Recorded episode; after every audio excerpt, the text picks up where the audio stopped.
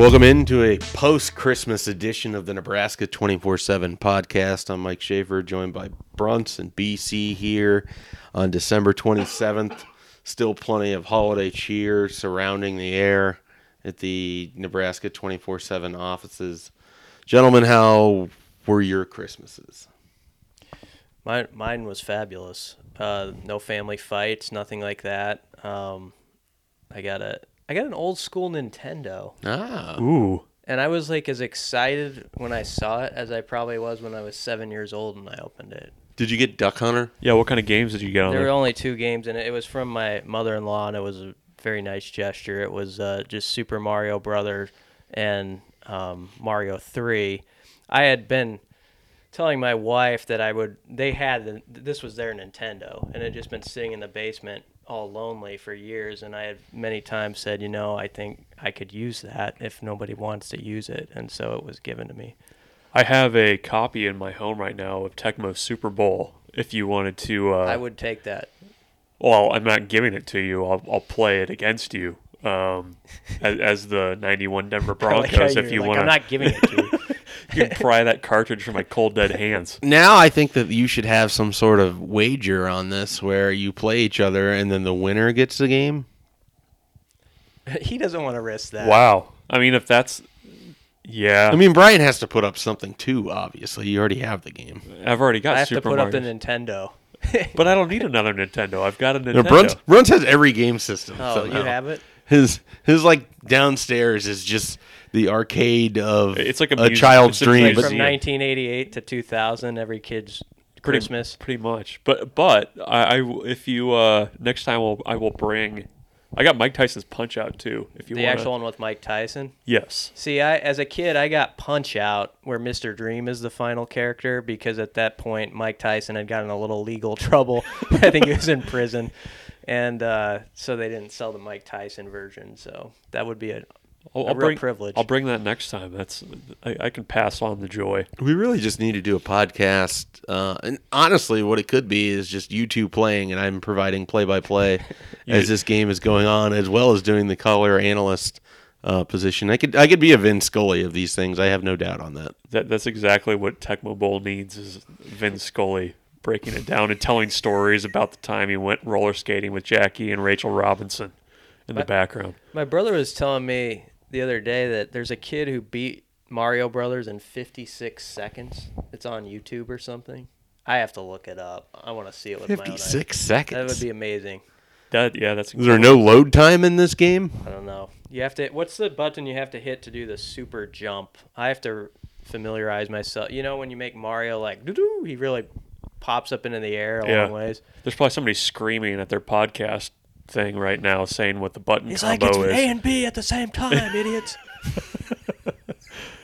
the uh, That guy's gonna feel real stupid right about now. you are you are of age to remember this movie, and I'll see if you do. Do you remember the movie The Wizard with Fred Savage, Oh, yeah. where they debuted Super Do I Mario remember Brothers the three Wizard? Of course with I the do. Power Glove? Yeah. When uh, back when I joined Netflix, back when you still actually got discs in the mail, the first first video or uh, DVD that I rented from Netflix was The Wizard.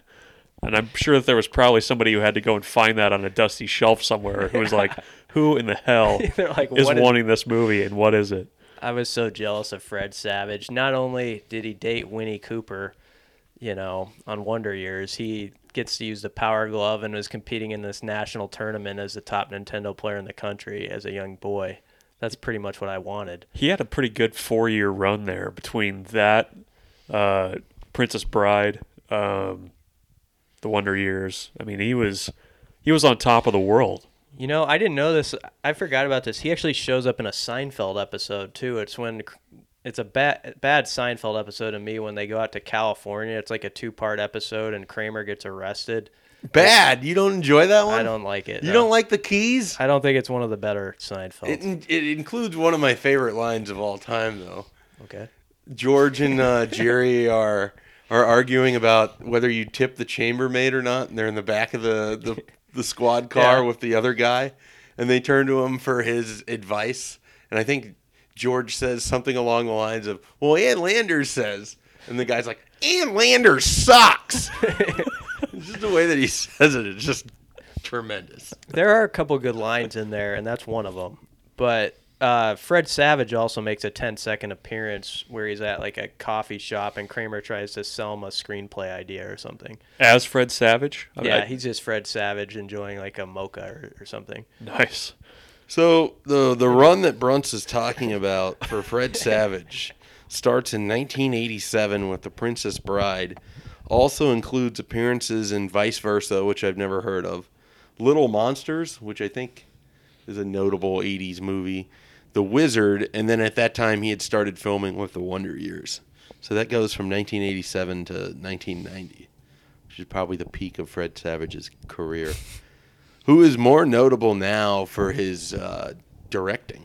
He was on a show with else. Rob Lowe also that Oh, was it was a terrific show. Grinder, and they for some reason took it off the air, Oh. and it was really funny. It was hilarious. It was very, very funny. The terrible, terrible name, which was part of what made it funny. But uh, it, it was a terrific uh, satire I of, agree with you.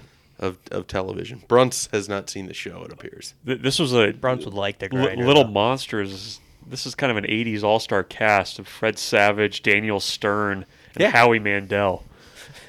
There you go. That's like, that's basically you know three people who you, who you would need to win Hollywood Squares. I feel like in like 1987. when Howie Mandel wasn't blowing up balloons on his head. Isn't that what he used to do? He would blow up a balloon on top of his head. I, I think that was remember the that? shtick. The uh, if you were wondering, Little Monsters grossed seven hundred ninety-three thousand dollars at the box office and cost seven million dollars to make. So, So it is a, uh, a fail. yes, The the Price is Right horn should be going off right about now. yeah. Well, we're uh, Speaking of little monsters, what about Will Honas on the field? He's a monster at linebacker. hell of a segue there. Um, You don't even yell segue. yeah, it's I don't know. You're just done with it. Yeah, it, it, There's people that was their favorite part of the show. I know it's a little played out. So played. Um, so we're seven minutes in. Since we last had the podcast, Will Honas decided to hop in Nebraska's recruiting class. Schaefer, what can you tell us about Will Honas? Very athletic linebacker. He's not your prototypical 3-4 inside linebacker in that he's going to be on the lighter side, but he can definitely play, you know, sideline to sideline. He's going to he's going to be infinitely quicker than what Nebraska's had for inside linebackers the last couple years. You think about the size that they've had whether they were in the 4-3 under Mark Banker's system with Josh Banderas or with the 3-4 with Chris Weber and, and Dedrick Young. I mean, Will Honas is a faster, uh, more athletic linebacker in those terms as well, but he gives up nothing in terms of physicality. I mean, you watch his film, and obviously it's it's junior college ball. He's going to have to adjust to Big Ten football as well, but he's got really good quickness, great football instincts. When he hits people, they go down. He's a very uh, excited player on the field, very quiet player off the field. His uh, coach joked about that a little bit. Uh, that the the intensity of, of Will Honas on the field is like nothing that you have seen, and then off the field you can't even get him to even say his own name half the time. So, yeah, a very exciting get for Nebraska on Thursday. It was one that you know we were doing this podcast and we were talking on signing day. I felt pretty confident that they were going to get. Uh, it was just a matter of getting him to decide not to take that Wisconsin visit. They had already beaten Iowa out. They were going to be the team. It was just whether he wanted to hold on because he could still enroll at either place. It was just going to be a little bit more dangerous for Nebraska if he wanted to take that visit or not. Ultimately, they get that commitment. They get a guy that he's going to come in and, and challenge right away. I mean, he's going to be one of those inside linebackers, and then you would assume Dedrick Young, Avery Roberts, and Mo Barry are all fighting. I mean, those four guys are going to be fighting for two spots. And it's going to be a, a different 3 4 than what we have seen. And, and Will Honas can definitely be a part of that. The most important question when you're talking about recruiting defenders, um, their highlights. Where was he in terms of fun to watch? In turn, you know, from a range of say Marcus Newby to anybody else, because I still think that's probably near the top of uh, the huddle highlights for me. But I mean, the most fun I've ever seen is uh, the there's a Texas A&M defensive lineman who I want to say his nickname was Mac Truck. I can't remember what his is like Mac Wilson, something like that was his name. Uh, I it wasn't at that level because you don't have a 270 pound guy just destroying high schoolers, running through them as a running back on his film. But Will Honas hitting people is a pretty good highlight in itself. And if people haven't seen it, they can certainly see him on Nebraska.247sports.com or his uh, player profile page. They're pretty good, and he's he's athletic. I mean, he had a couple interceptions on the year. He took one back for a touchdown. I mean, this guy can, like I said, he can cover some field, which is good. And the thing that his coach raved about the most was his instincts. Is that he's someone that studies a lot of film, has a good feel for situations, and can maybe adapt a little bit on the fly and put himself in the right position to make plays. The the comparison I'm seeing a lot on the message board, and it's not close in terms of physical size at all, is is to Lavonte David. But if he has anywhere near that sort of football IQ of a Lavonte David, Nebraska just got the best player in their class, maybe for the next couple years. Those players don't come along very often. And a three for three guy. Uh, two for three. Two for three. Or yeah, two for three. He, he played his. He missed his senior year with a, a knee injury of high school. He played a little bit as a freshman in a mostly backup role and special teams, and then started this past year. And so that's why you didn't see as many teams on him um, until late, is because it wasn't until halfway through the season that people realized, oh, they've got a special kid over here. And then most teams started to reevaluate junior college prospects later in November, and that's why you didn't see as many teams after him as maybe you would have. And that works in Nebraska's favor too. What made this one such a big deal too was it's not like Nebraska was beating out Georgia or some SEC team they're not going to play. You're beating out your rivals, and I think a lot of Husker fans, I could tell it on my Twitter timeline, were panicked kind of in the signing day and Wednesday night because you know Wisconsin was creeping into the picture and trying to get them to visit, and you could just picture a player like that at Wisconsin or Iowa causing problems for Nebraska. He seems like one of those linebackers that has given Nebraska fits for the last three or four years, and I think Husker fans are kind of visualizing him in another uniform and the problem he'd create for them. And so the, it's almost a double play. You win and your opponents lose. And so i think that's what makes this one such a big deal. Was there when he you know finally was announced that he'd signed with Nebraska? I mean, it felt like it really kind of raised. I mean, it Nebraska hit a lot of needs in this class, but it felt like that one commitment kind of upped things a little bit too with this class, based on what you just said with Iowa and Wisconsin being involved. The fact that he's going to be here in January. I'm, you don't want to say that one guy really makes that class, but I, I think that it hits a number of boxes and makes that class look a heck of a lot better as kind of a, a bow on that early class, I think. I mean, people really like.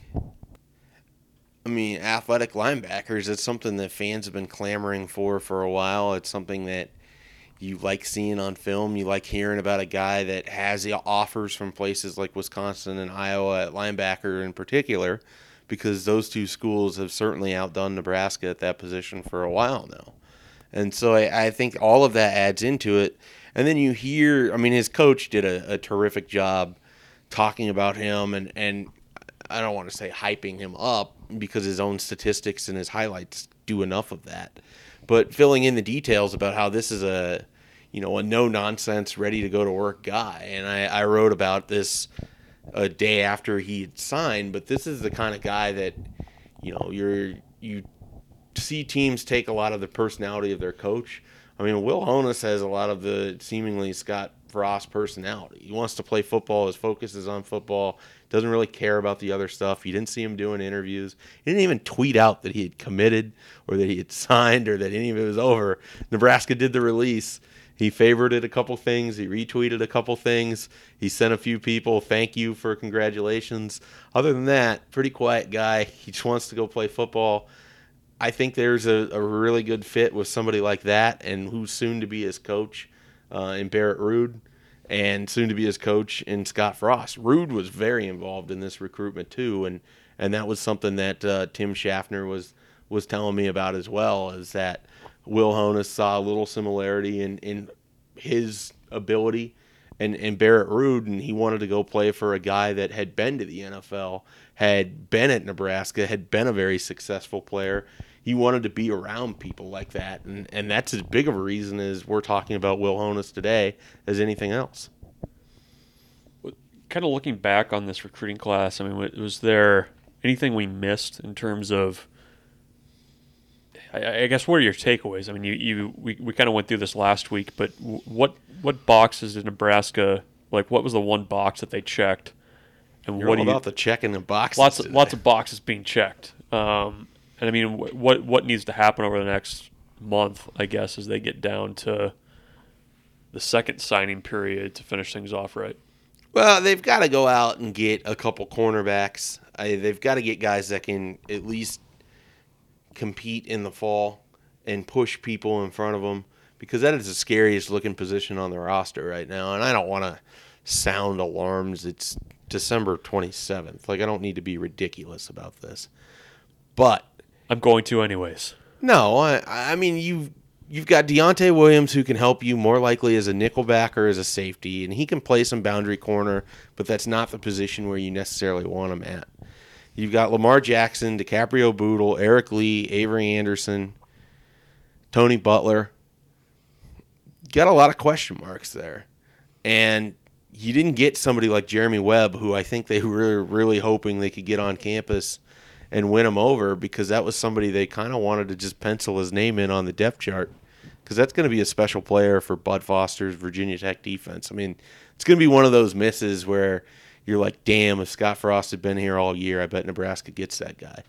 And there's not a lot of those junior college cornerbacks that are going to be available, and they're- wouldn't be able to show up until the fall, anyways. So you've got to go out and get some high school guys that, at the very least, maybe they can come in and show you something, and then by the middle of the year, they are playing in that rotation. Uh, they really like somebody like Tyon Palmer. They they would love to get UCLA commit um, Griffith Elijah Griffith, I believe. He's a, a top 247 defender. I mean, it, it, it doubly hurts because you had Chase Williams, Mario Goodrich, and, and Brendon Radley Hiles all in the class previous.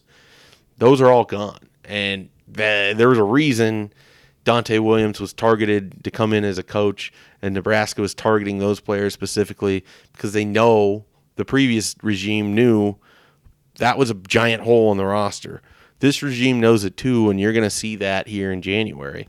And I'm, I'm going to be very intrigued to see how they go after it, how you know forceful they are, and, and the numbers of what they have come in and visit. And it's it's going to be pretty interesting how some of these positions break down. I mean, we're seeing some offers out to defensive linemen. We're seeing some offers out to running backs, plenty out to receivers. Haven't been as many with the defensive backs. They had some before Christmas. So we'll we'll see what direction that all goes. Yeah, I th- I think last week you mentioned this and you were right. There's some guys who are like mid three star prospect type guys that I think are going. There's just going to be this mad sprint to them in this last month, and they're gonna they are gonna benefit from this. Um, you mentioned that last week, and I kind of was pondering. And then uh, some of these defensive lineman offers that came out, Yep. I think is kind of an example of that. I mean, those are good players, but they're going to be treated like gold right now in this last month before February, and that's that's going to be pretty interesting with everybody. having it's their going to change how ev- the fan base reacts to them and those Yeah. commitments, and then the expectation levels. Uh, sorry, I didn't mean to. No, just I mean that it's just going to be long line, elbows out type of deal for prospects that I don't know if they would nor under the previous the way it was set up signing day. I don't know if they would get that quite that much attention. You, Ne- Nebraska signed 12, 12, 13, 12, twelve. They've got two 12. others committed. Um, which was pretty low down the list among Big Ten teams and, and certainly in Power Five ranks. Did, I, I- I'll be curious to see if that helps them or hurts them because you've got these schools that already have a lot of their class wrapped up, if not all of the class, who are turning their attention to 2019 and future classes. But at the same time, Nebraska has room for some of these guys who are, you know, mid to upper three star guys who, you know, might have been late bloomers or late offers who all of a sudden are still sitting there. Uh, and Nebraska has that space now. So, you know, will that help Nebraska as they try to fill their class? I mean, it, it's th- there's going to be limited options, but at the same time, you're going to have teams going for more specific needs who still have spots. So I, I, I think actually in pretty good spot to wrap up 2018 pretty strong. Yeah, I, I think they have a chance to go out and get some real good players. I mean, there's still some top end guys they really like, both at receiver, at defensive back, um, some offensive linemen they've recently offered. One guy they, they absolutely love that they're going to try to. He's planning on being here January 12th, which is looking like it's going to be a monster visit weekend. So that's uh, it's certainly going to be a, a weekend to, to keep in mind. They're going to have Javontae Jean Baptiste. That might be their number one defensive target right now. He's not a defensive back, but he's an outside linebacker who, for all intents and purposes, would represent maybe the most significant pass rusher win Nebraska's had on the recruiting trail since Randy Gregory. And I don't say that to just completely hype this guy up, but you're talking about a six foot five, 220 pound defensive end or outside linebacker type that went from 936 in the country to 130 because of his senior year. I mean, there are a lot of teams that got on him late. UCF was on him early. They carried that over. He was one of those offers Nebraska made that Saturday night when Scott Frost took the job. He's in love with Virginia Tech, but Nebraska got him not to sign on uh, signing day this past week, which is huge. Uh, there probably hasn't been enough publicity on the kids that the staff were not just this one, but other staffs were able to save or prevent by playing defense to get them to wait. And that's a guy they're going to roll as much red carpet out for as they can. And, and Javontae Jean Baptiste, I mean, I would put him as their number one target going forward throughout the rest of this recruiting cycle because he could be that big of a get for them.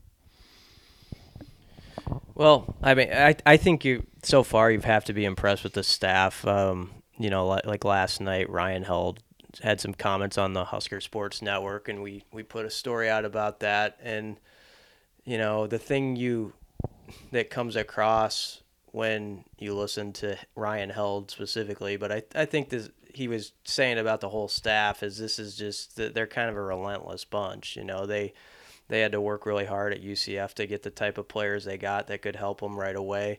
And now I think what they're realizing is there were certain players that were out of reach at UCF that now suddenly are in play for them, and that's just incredibly exciting. If if there there is some target you saw out there, and you may be like, man, he would really work here, but he's probably not going to come here because he can't play for a national championship or in a Power Five school.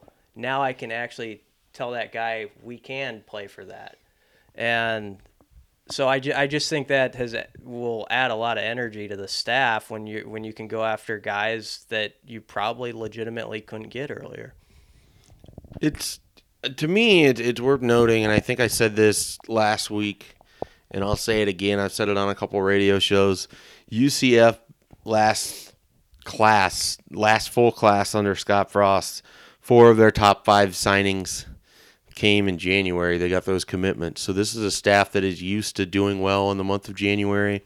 It's so so so important to remember that they're no longer to be serving a dual role.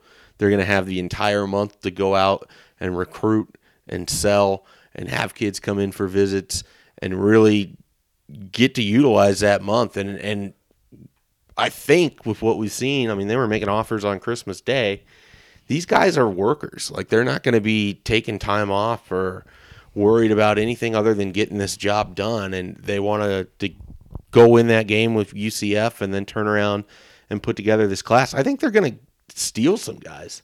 I mean, I, I think that there's going to be a couple people that they go and get that maybe no one saw coming. And I mean, I wish I could tell you who those players were right now, right off the bat. I mean, one of them they would, like I said, they would love to get uh, Javontae Jean Baptiste, or whether it's Michael Thompson, or maybe it's a defensive back or an offensive lineman or a wide receiver.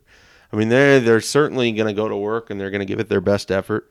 Uh, and I mean, I think that they have just done a really nice job with that early period with everything they have going on. I'm just going to be so fascinated to see what it's like in January when it's 100 hundred percent Nebraska. Does the Peach Bowl help? I mean, you've got essentially a three and a half hour infomercial for that offense. But who's going to be watching? I mean, this is what I keep wondering. Like recruits barely watch college football as it is. Yeah, but but it's and it's not the playoffs, and it's not even like it's the marquee. It's New January. It's the morning of January first. What else are they going to be doing? sleeping.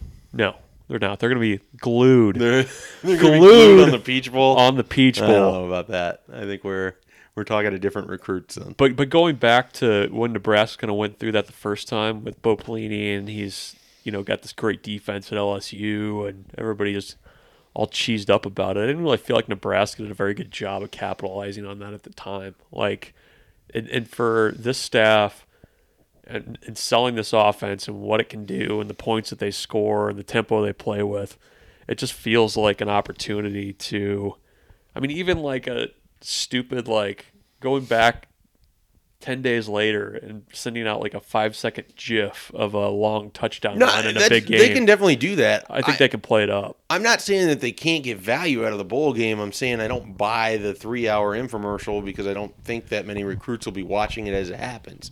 That doesn't mean that But it's it's not even the, the recruit having to watch. I mean, it's it's Right, the no, national it's- conversation it's, about it it's too. good It's- that I mean, in the same way that the Memphis game was good, that you can send that out. Like, look at this excitement. Look at this offense. You're a running back. Look at these holes that you could be hitting. I mean, that kind of thing. What this game does is you're going to be showing it against. Okay, this was a team that was damn near won the SEC, and this is with a group that we only had two years with. We're in it for the long haul at Nebraska. I mean, yeah, there's there's tons of ways they're going to be able to to spin it and sell it and utilize it. Um, I just like I said, I always scoff at the three hour infomercial thing because are are you going to watch all three hours of this game? glued, Glued, glued. really? I'm coming home early on New Year's Eve, so I get enough rest to wake up and be fully charged and ready to go to watch this damn You'll game. able Coming home early. What? coffee by then. Pray tell, what are the the Brunts' New Year's like Eve? I would normally be home around ten. I'm probably going to be home around eight thirty. Nice. In bed by nine. I mean, maybe you guys could get together and play Tecmo Bowl. I could. We that wouldn't be the worst New Year's I've had. Yeah, I, I've had worse. That's for damn sure. I mean, I'm interested. I certainly um, wouldn't mind being there to see it go off. Chris Doleman. That's that's your guy in that game. Chris Doleman's being disruptive. Okay. He was a great Viking. He was a great Viking. And does this mean you want to segue into Viking talk? No, I don't. I'm just saying. I, I know which You way want to talk about a go. team that checked some boxes off this Yeah. past weekend? They checked a lot of boxes, beating bad teams. You said it. I mean, I the the Vikings handled the business. They handled their business. It was great. You guys, you guys are waiting for the shoe to drop, though, aren't you? What shoe? The one that's just always hanging above your team, just ready to You drop. sound like the Packers fan sitting in my row in It's- and would you please sit down? Yeah. People, Lamb, uh, Green Bay Packer fan, a lot of nice fans up there. I made the trip for Vikings Packers, but there were a couple jackballs. I will tell you that. They were uh, reminding us about Gary Anderson's missed field goal and Blair Walsh and all this stuff and how many Super Bowls we have. And I live in the now, is what I told them. That's good. And someone's playing in January and somebody's not. And did you welcome them to look forward to Brett Hundley for the next five years? I think there's probably a decent number of Packer fans listening. So, I, so there's a, there's some kind ones out there. Um, but the guy next to me, he was a bad representative of your fan base. That's all I'm gonna say. We were just minding our own business. We weren't being those guys who were like in your face, you know, after stuff. We were just sitting there politely, Christofferson boys, as we were raised. And they come at us with all this stuff about, you know, the, the past. And I just had to come back at them a little bit. I was not kicked out of the stadium. I like it. I I, I wish I could have been there. I wish I could have been there. Oh, you would have got loud. Schaefer would have not I, had it. I mean, I thrive on those kinds of confrontations, and I like to pride myself that I have the sort of wit that I can get under their skin, even though they they do have the Super Bowl lead. Hmm. But you know what? They're not. They're not the division champions. They can't even score points. Yeah. Can't win games if you can't score points. That's true. You can't field goal them to death.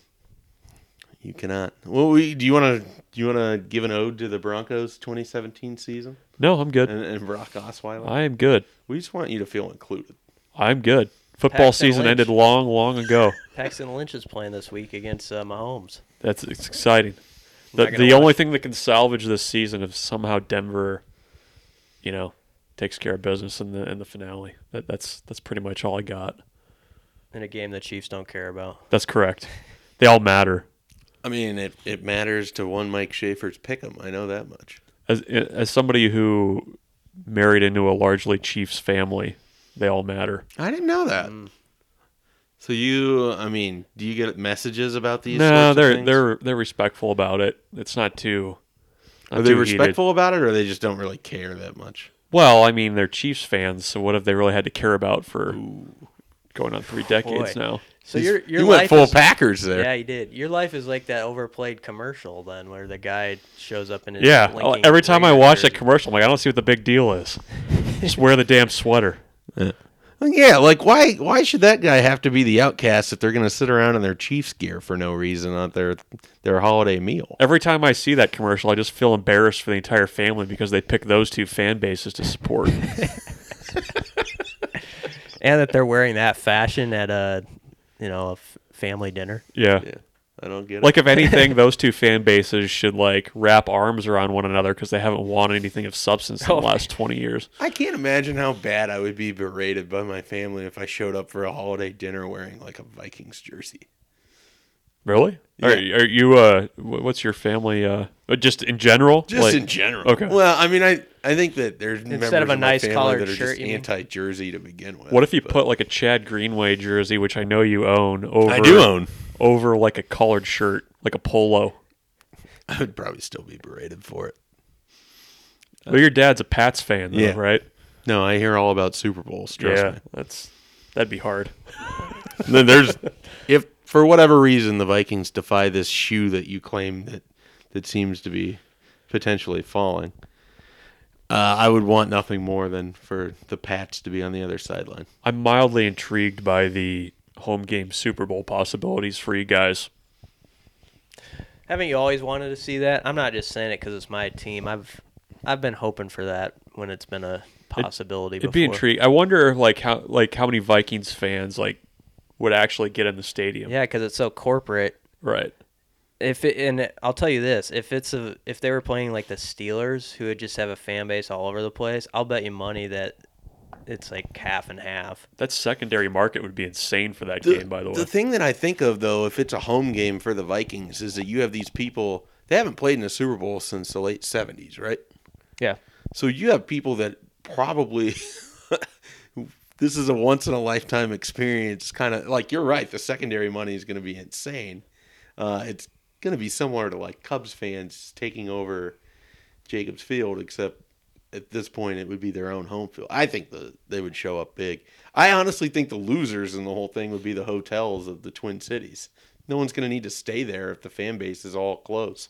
That's For the true. most part, That Uber driver though was pretty convinced it was going to be the Falcons, so they may not make the playoffs. He's going to be disappointed. I think. shows shows what he knows.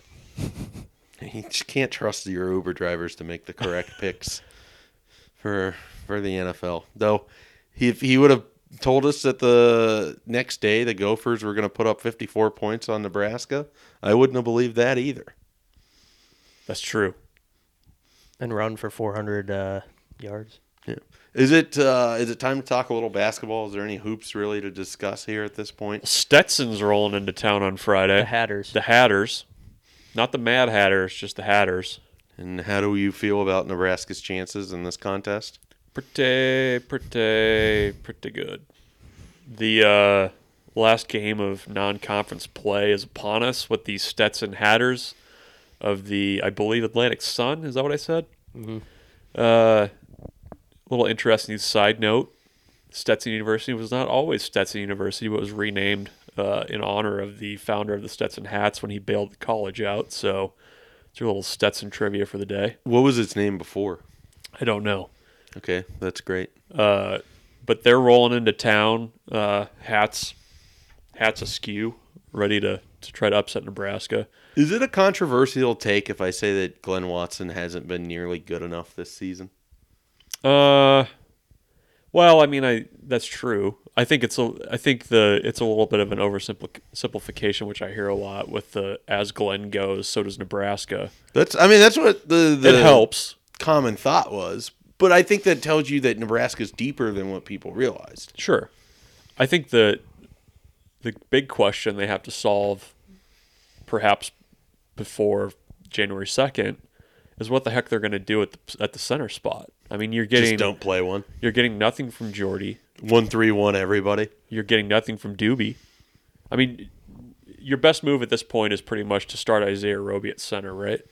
And go small. Probably. Yeah. I mean, I I, I don't argue any of that. I mean, when I've watched Jordy play, it's been bad. I thought again, I thought this was a guy that was going to develop a little bit from from last year. He had some really good games in the Big 10. Played well, was a key cog. And their big man development just has not been there throughout the last few years. And it's a little bit concerning that a guy going into his sophomore season has regressed as much as he has.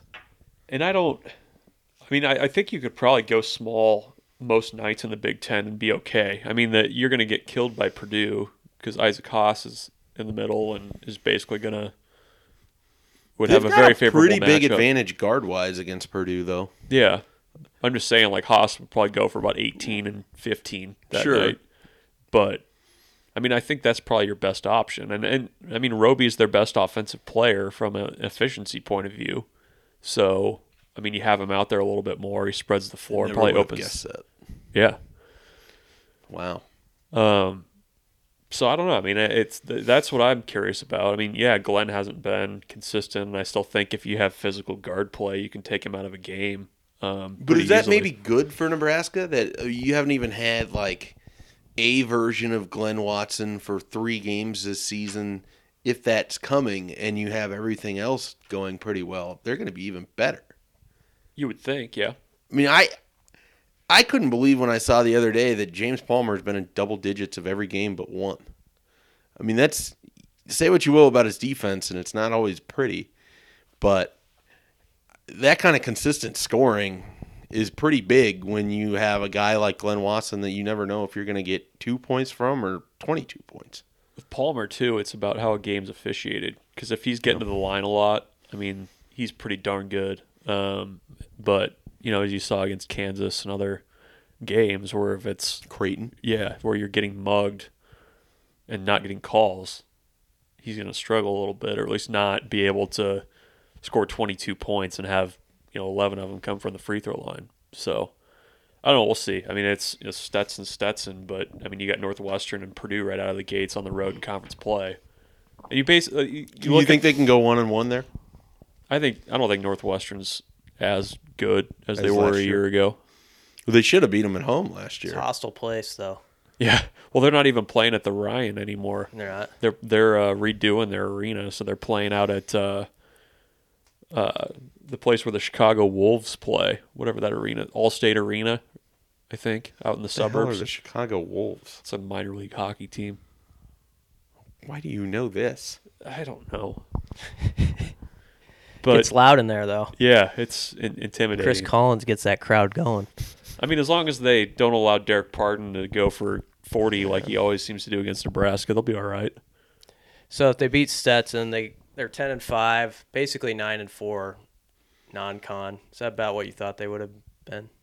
Yeah, I mean the only game that I thought that they probably would have won that they didn't. I thought they would have been more competitive against UCF. Like I, I thought that was one that they probably should have had. I mean, you could say they probably should have had that Kansas game too.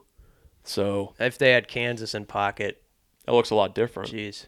But I mean, conference play, four out of their last five were at home in February. So if you're in that conversation on February one, you have to feel pretty good about, you know, the possibility of a strong finish. I don't I don't know that I'd say that Nebraska's a tournament team like some have said, but I think they can be NIT. on the cusp of the conversation.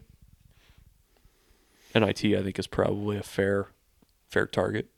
How many days until baseball starts? Have you counted down yet? I think it's uh, right around 50.